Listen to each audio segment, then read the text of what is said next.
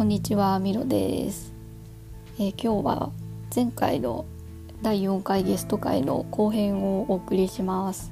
ゲストは引き続き社労士の田村さんです。では早速どうぞ。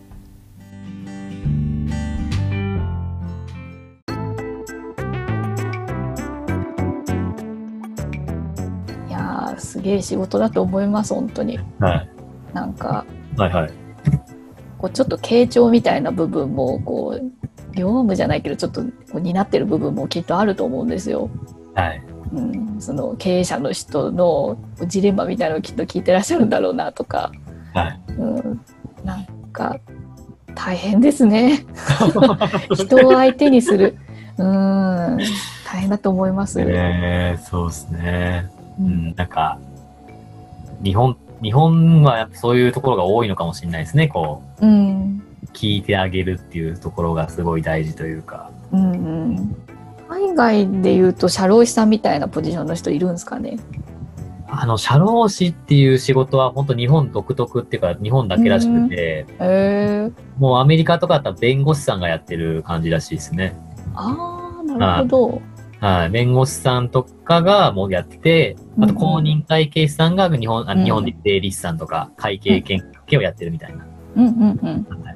あ日本みたいにこんな細かくなんかなんとかし、なんとかし、なんとかしって、うんうん。そんな分かれてないらしくて、海外は。えー、はい。面白いねって面白いですね。そうなんだ。言われますね。えー、はい。面白い。なんかはいその海外の社労士さんはどんな感じなんだろうかって聞こうと思ったんですけど、そもそもいらっしゃらない。ああ、そうですね。うん、はい。もう皆さん資格なしでやられてますね、そういうのって。もほうう、資格なしで海外で、日本でいう社労士サービスを海外でやってますみたいな。はい。で資格はいらないんでやってるとか、まあ言うたらコンサルティングのお仕事みたいな。うんうんはい。なるほど。やってるって感じで、はい。してたりしますね。おもろい。はい。へえ。日本だけじゃないですかね、こう、働く時のなんかこう、トラブルとか、なんかこう、うん。海外だったらやっぱりこう、嫌なこととか、お給料低いとか、うん、こんなことあったっていうのをすぐ社長に言ったりとか、上司に言うっていうのが当たり前ですけど、日本はそれを噛み砕いて、なんか、は金曜日の夜になったら飲みに行くとか、それでまた月曜日から頑張ろうみたいうんうんうん。な。はい。結局何も変わってないみたいな。ああ、そうか。そういうとこを。ろをなんとかこう間に立ってやるのが、まあ、社労士みたいなところがあると思うんで、なるほど。はい。やっぱその日本の独特の文化ゆえにいるっていう感じですね、きっとね。そうですね。だからこう働き方改革でコロナでこうやってさっき、うん先ほどの対談しましたけども、うんうん一人一人の働き方がこう、こうやって意識して頑張るんだって話になっていくと、うん。うん僕らの仕事のやり方っていうのも、うんうんもっともっと変わっていかなきゃいけないのかなっていうのは思ったりします。うん。本当そうですね。なんかこう、なんだろうな、すごいこう、繊細な人が、例えば、こう、そう体育会系のところにこう、バリバリのところにこう入っちゃって、すごいもうメンタルやられちゃったとか、はいはいはい。なんか、本当そういうのなくなってほしいなって思いますね。ですね。なんかそのミスマッチって疲れちゃうって一番もったいないしこう環境の海外があるっていうかはいはいはい。ちゃんとその適材適所に自分が身を置ければそこが居場所っていう意味でもすごい心理的安全を担保できるだろうし、うん、そこで輝ければもっともっとこう成長意欲とか自己肯定感も高まるだろうしなんかそうやってこういい流れがそこの会社でとかでできたらいいなって本当みんな幸せになってほしいな。いや、めっちゃ思いますよね。うんうん、なんかもう所属するっていう感覚がなくなるんじゃないかなとか最近思ってて、あーうん。ななんとか株式会社のなんとか部のなんとかさんじゃなくて、なんかもう、うん。今日はなんとか会社のなんとかさんだけど、今日はなんとかコンサルティングのなんとかさんみたいな、なんか日々、日々なんか、なんかじそこに属してるじゃなくて、うんうん。いや今日はこの仕事します。今日はこの仕事しますって、なんかこう、いろんなば、マルチタスクっていうか、いろんなのが動く仕事っていうのが増えてくるんじゃないかなみたいな、個人事業主的なおーところも増えてくるんじゃないかなってすごいなんか思ってたりして、うんうんうんはい。副業的な。はい。なんかもう在宅勤務とかだとなんか会社にいるっていう感覚がなんか、うんなんかバーチャルな世界だとなんか、本当に自分がその、そこの会社にいるっていう感覚が、うんそう得られるのかなっていうのがあうんうんはい。なんかそういう働き方を選ぶ方も増えてくるのかな、みたいな。うん確かにはなんかやっぱコロナを起点に何か大きくうん変わっていく気はしますよね。い。はい。なんか会社で、会社に属する人がいるから、従業員がたくさんいるから、僕たちの仕事があるんですけど、で、いろいろフリーランスの方とか、個人事業主の方が増えていくと、僕らの仕事って、まあ、あんまなくなっていくんですよ。うんうん正直僕はそういう人たちが増えてほしいなっていうのがあって、僕の目標は、もう社労士の資格がなくなるっていうのが目標なんですよ。かっこいいおーすごいすごいはいはいおーはいいですね。うんうんはい。究究極は。うんうんうんはい。なんかそういう風なのって日本ないじゃないですか。こう起業するとか、人事業主になるとかっていうのって。うんうんはい。なんかそういうのってうんうんメジャーになってほしいなっていうのはすごい思ってて。うんはい。なそうですね。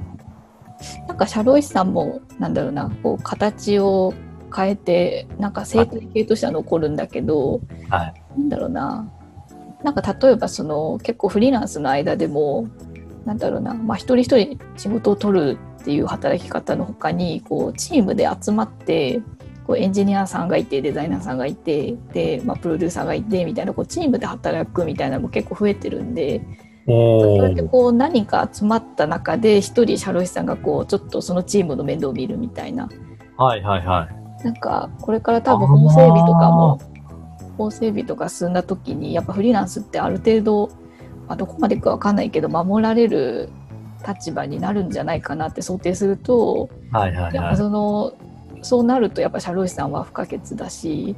うんうん、そういうところに属する人とかも増えてくるのかななんて今話しながら思いましたね。ああ、確かにそうですね。あ、そういう動き方があるんですね、やっぱ。うん、ありますね私たち。でみたいな。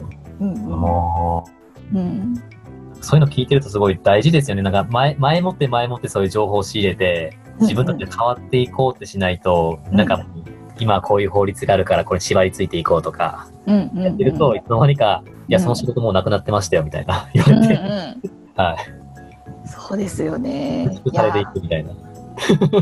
でもそれで言うとやっぱなんだろう、はい社労士さん結構年功序列なところがあるってさっきおっしゃってましたけどはい。何か淘汰されていっちゃう人がどうしても出てきちゃうからはい。そんな中でこういかに田村さんがはい。勝っていくかってことじゃないかな。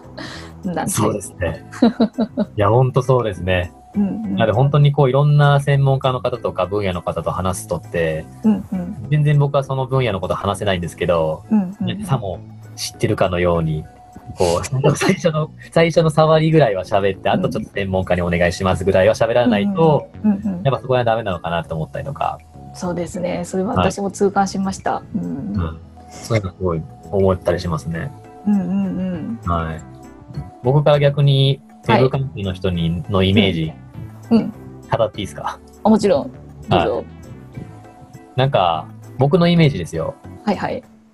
まあ、全然コミュニケーションのところで言うと、うんウェブでも、バーチャル上でもうん、対面でもいいんですけども、うんうんどちらかというと、ウェブとかの方が得意そうっていうイメージがあります。ウェブ関係の人って。なんかこう、電話とか対面とかだとさ、やっぱ時間取られたりとか、仕事してるのはいにこうけ電話かけてくんじゃねえよみたいな。やってると、だからもうウェブで、もうね、チャットとかメールで、バーバーって済ました方が 楽なのになーって思ってそうっていうイメージ。僕、電話しちゃうタイプなんですよ。あの、はいはいはい。あもうわからない、もうメールよりも電話の方がいいってなっちゃうタイプなんですけど、うんうんうん。でもそれは僕タブーだと思ってて。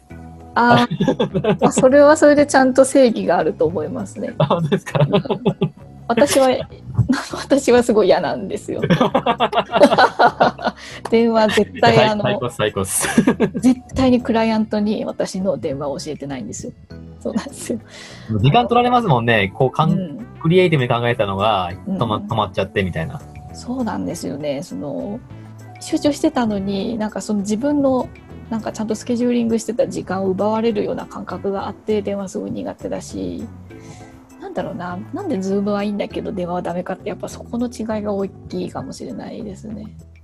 うん、やってることって多分同じですよねこの音声でまあ顔は見えてるけど音声で話すみたいなの同じだと思うけど、なんで電話は嫌だかってやっぱその私の都合全く関係なくかかってくるからですね。ああ、そうそうですね。うん、はいはい確かにななんかそれがはい。合わない人なんだろう電話を受け付けないなんて何事だみたいな人もやっぱいるのはもちろん分かってて、はい。でも私はそういう人とあまり仕事をしたくないタイプですね。そうですよね。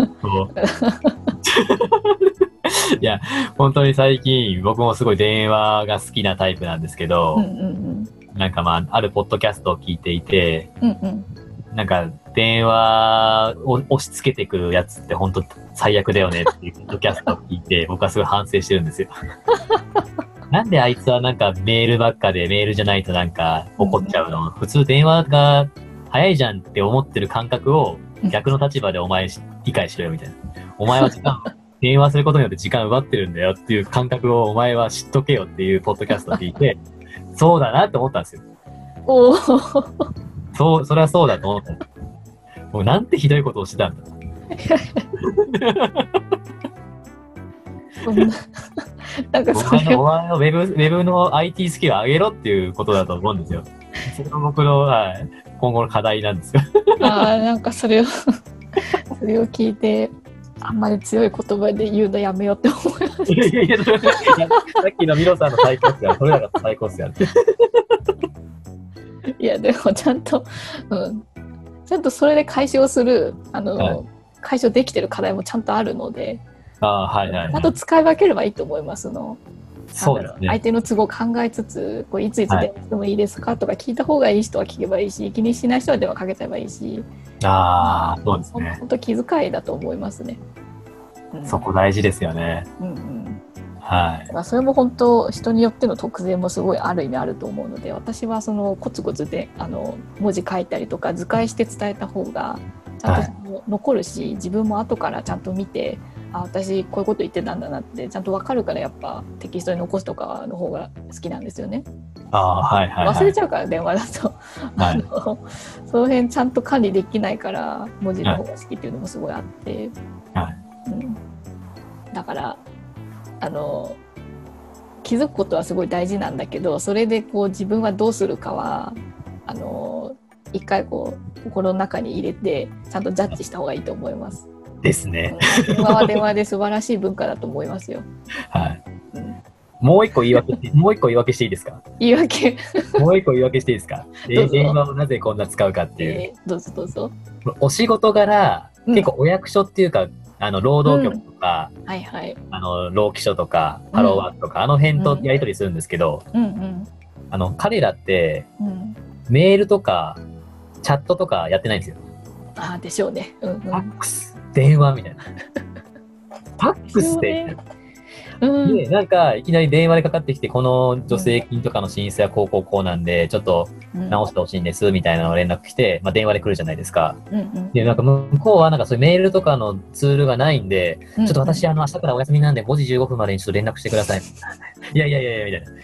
僕、この、この案件で忙しかったのになんか、いきなり電話降ってきて、またタスクが増えて、で、その緊急性の高いものをお客さんにお願いするじゃないですか。うんうんうんそうなると、電話しちゃうんですよ。あチャットだーと、チャットだといつ帰ってくるかわかんないんで、そうですね。そわそわしちゃって電話しちゃって、うんうんでも多分それは、それは僕の都合で、お客さんのこと考えたら、あ、それはちゃんと、あのー、まあ、はい、あらかじめちゃんとチャットでやって、本当に緊急だったらこうしますよってお伝えしとくのもすごい大事なのかなと思ったりしたんですよ。ああそうかもしれないですね。はいやーでもファックス電話そうですね。あのい。私も。そうですよね。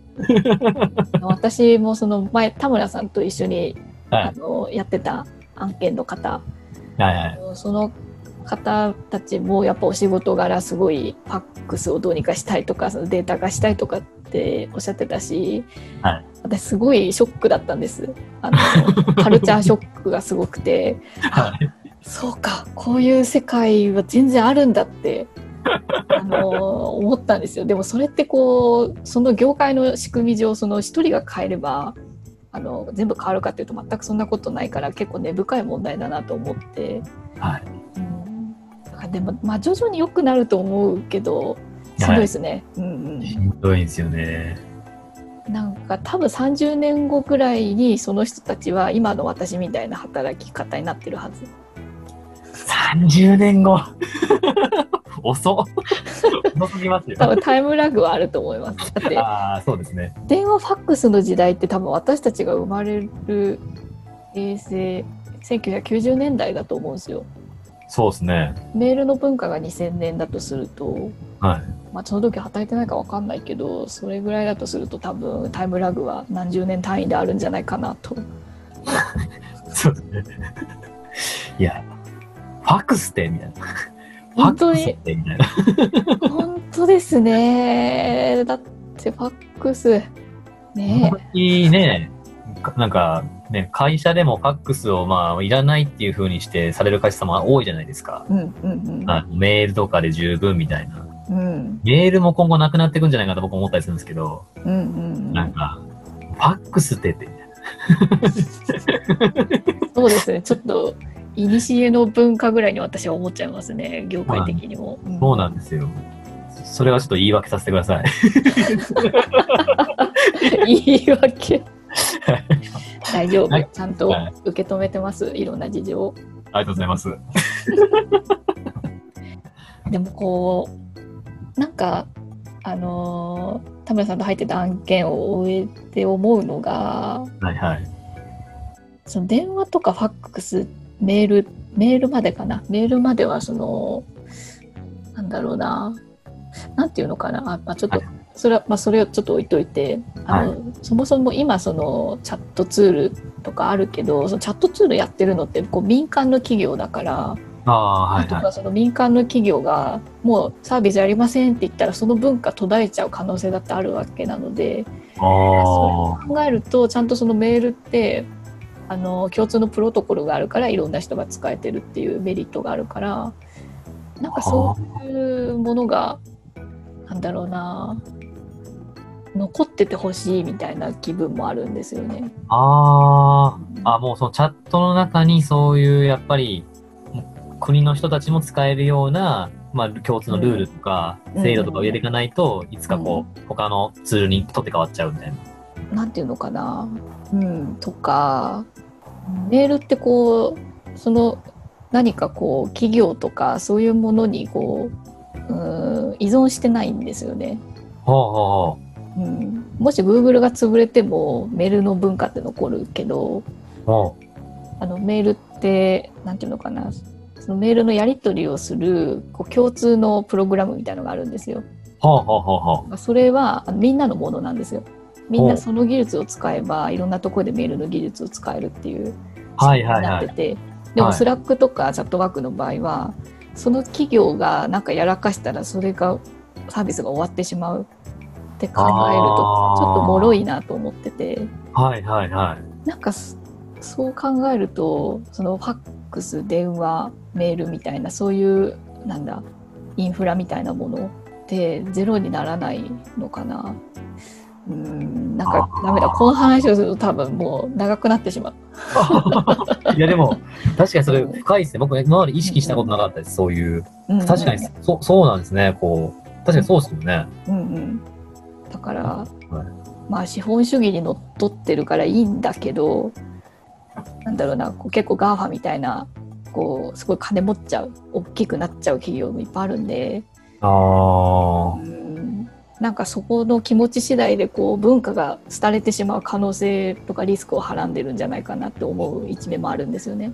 ああ、はいはいそはい。んな時に私たちはこう利用者としてどう受け止めればいいんだろうっていうか。うん第二のメールに次ぐ何かをこう、構築していくっていうか。うんうんもっとこうみんなの技術みたいなもので作った方がいいんじゃないかなって、おー、はいはいはいはうん、ちょっとうまく言えんけどとか、い。めちゃめちゃ深いです。あれじゃないですか、ショートメッセージ、SMS をなんかうまいこと、うんみんなのルール、番番号をなんかこう、わかんないです、プロトコル化するみたいな話ですけど、なんかそういう形にしていくとかなんですかね。そうですねやり方はなんかいっぱいありそうなんで、うん、とか思ったりそうそういう観点で見るとやっぱ電話ファックスメールはある意味すごい最強説はありますね。ああ、だからあの田村さんのやってることはその全部が間違ってるわけでは全くないのですよ。徐々に徐々に良くなったり紆余曲折しながらこう、はい進んでいくんでしょうね。そうですね。うん、いやなんかメールとかが終われば、なんかお世話になりますとか、引き続きよろしくお願いしますみたいな文化もなくなるんじゃないかなと思って。私は本当にあれはもう無駄すぎる。本当に面倒くさい。僕はあんなにや消したいんですよ。やりたくないんですよ。本当にチそうですねだったら。なんか、こんにちはみたいなので言えるじゃないですか。そうそうですよね。なんかその一文にこう何がこもってるんだって話ですよね。確かに。うん、なんかお世話になってねえよ、お前、つって。なんかメールってその文章の中の本当にあのはい伝えたいことって1行だけだったりとかするじゃないですか。あ、そのうですね。10行ある中のこの1行だけ伝えればいいものをなんかその前後にいろんな文章書いてあったりして そこにどれだけ思いがこもってるんじゃと私は毎回思いながら本当に最低限のことしか書かないやつですね私。確かにでもそれ逆に言ったら優しさですよね。なんか、無駄なことを省いて本当に感情が乗ることだけ乗せるっていうのが、本当にお互いにとってウィンウィンですよね。そうですねうん。はそうなんですそういう省く優しさみたいなものをね、い。うん感じますよねチャットとは。はい。あ、そうですね。うんだから結局効率化ってなんかこうすごい無機質なイメージですけど全然そんなことないと私は思ってるんですよね。ほうほうほう。ん、逆にその人間の人間がやらなくていいことを全部やってくれるとかなんかそれによってこう人のなんだろうな心の余裕みたいなところがつながるそれが効率化だと私は信じているので、ううんうん。だからなんかそういう意識が広まったらいいのになみたいな思いもすごいあったりなんかいろいろ思うところはあったりしますね。そうですね。はい。いやめ田村さんとこんな深い話するの初めてかもと思って そうですね、そうですね。うん、嬉しいです。、めめっちゃ面白いですよ、なんか、話してて。うんうんいやめっちゃ話したかったそういう、うんうんなんかね、メール文化とか、なんかそういうのとか、うんうん、取っ払いたいなみたいな。そうですね。あの専門家なんで IT のうんウェブ関係いやいやめっちゃ話聞きたいなと思って、すごいなんかテンション上がりました。ありがとうございます。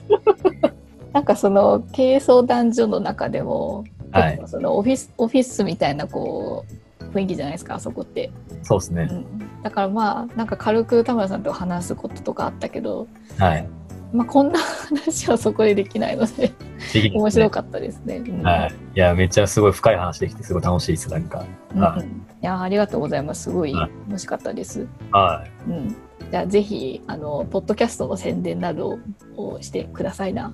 あ、ありがとうございます。えー、み、みろさんからご紹介いただきまして、私もあの、ポッドキャストをやっておりまして、えー、えー社労士ラジオ Sunny Day Friday という名前でやっております。えー、ツイッターも、えーやっております。えー、アカウント、ツイッターのアカウントっていうんですかね。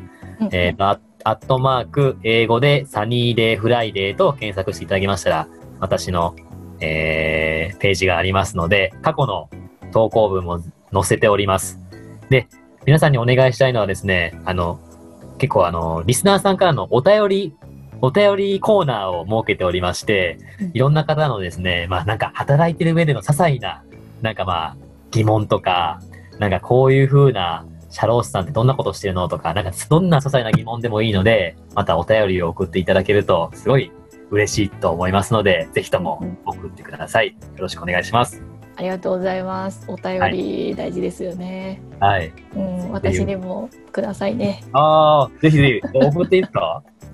あ、もちろんです。私最近あの、はい Google フォームを設けたので、はいはいはいはあのぜひ本当にネタに困ってるんでくださいな。私も送りますよ。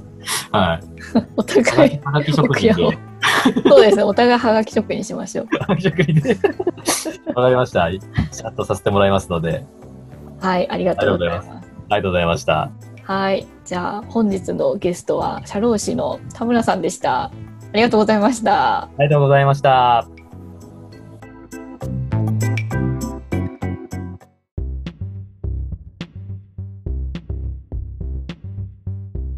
第4回ゲスト回いかがだったでしょうか？実はこのポッドキャストを録る前にもともと田村さんのやっていらっしゃるポッドキャスト「えー、社労士ラジオ Sunny Day Friday に」あのゲストであの出演してくれませんかっていうことでお声がけいただいてでそれを録っててで、まあ、ちょっとついでっちゃあれですけど一緒にこのゲスト回を録っていただいた感じですね。さっきのポッドキャストで何回も言ってますけどこう違う業界の人と話をするってなかなか機会がないのですごい楽しかったです。はい、ぜひ Sunny Day Friday の私の回あとは Sunny Day Friday 自体をちょっと聞いてみてください。えー、ツイッターに田村さんの Sunny Day Friday の URL を貼っておこうと思います。はい。で、ツイッターはミロアンダーバーポッドキャストで配信内容などつぶやいているのでぜひ登録お願いします。あとお便りに Google フォームを設置したのでポッドキャスト概要欄からぜひお便りください。じゃそんな感じで終わります。では。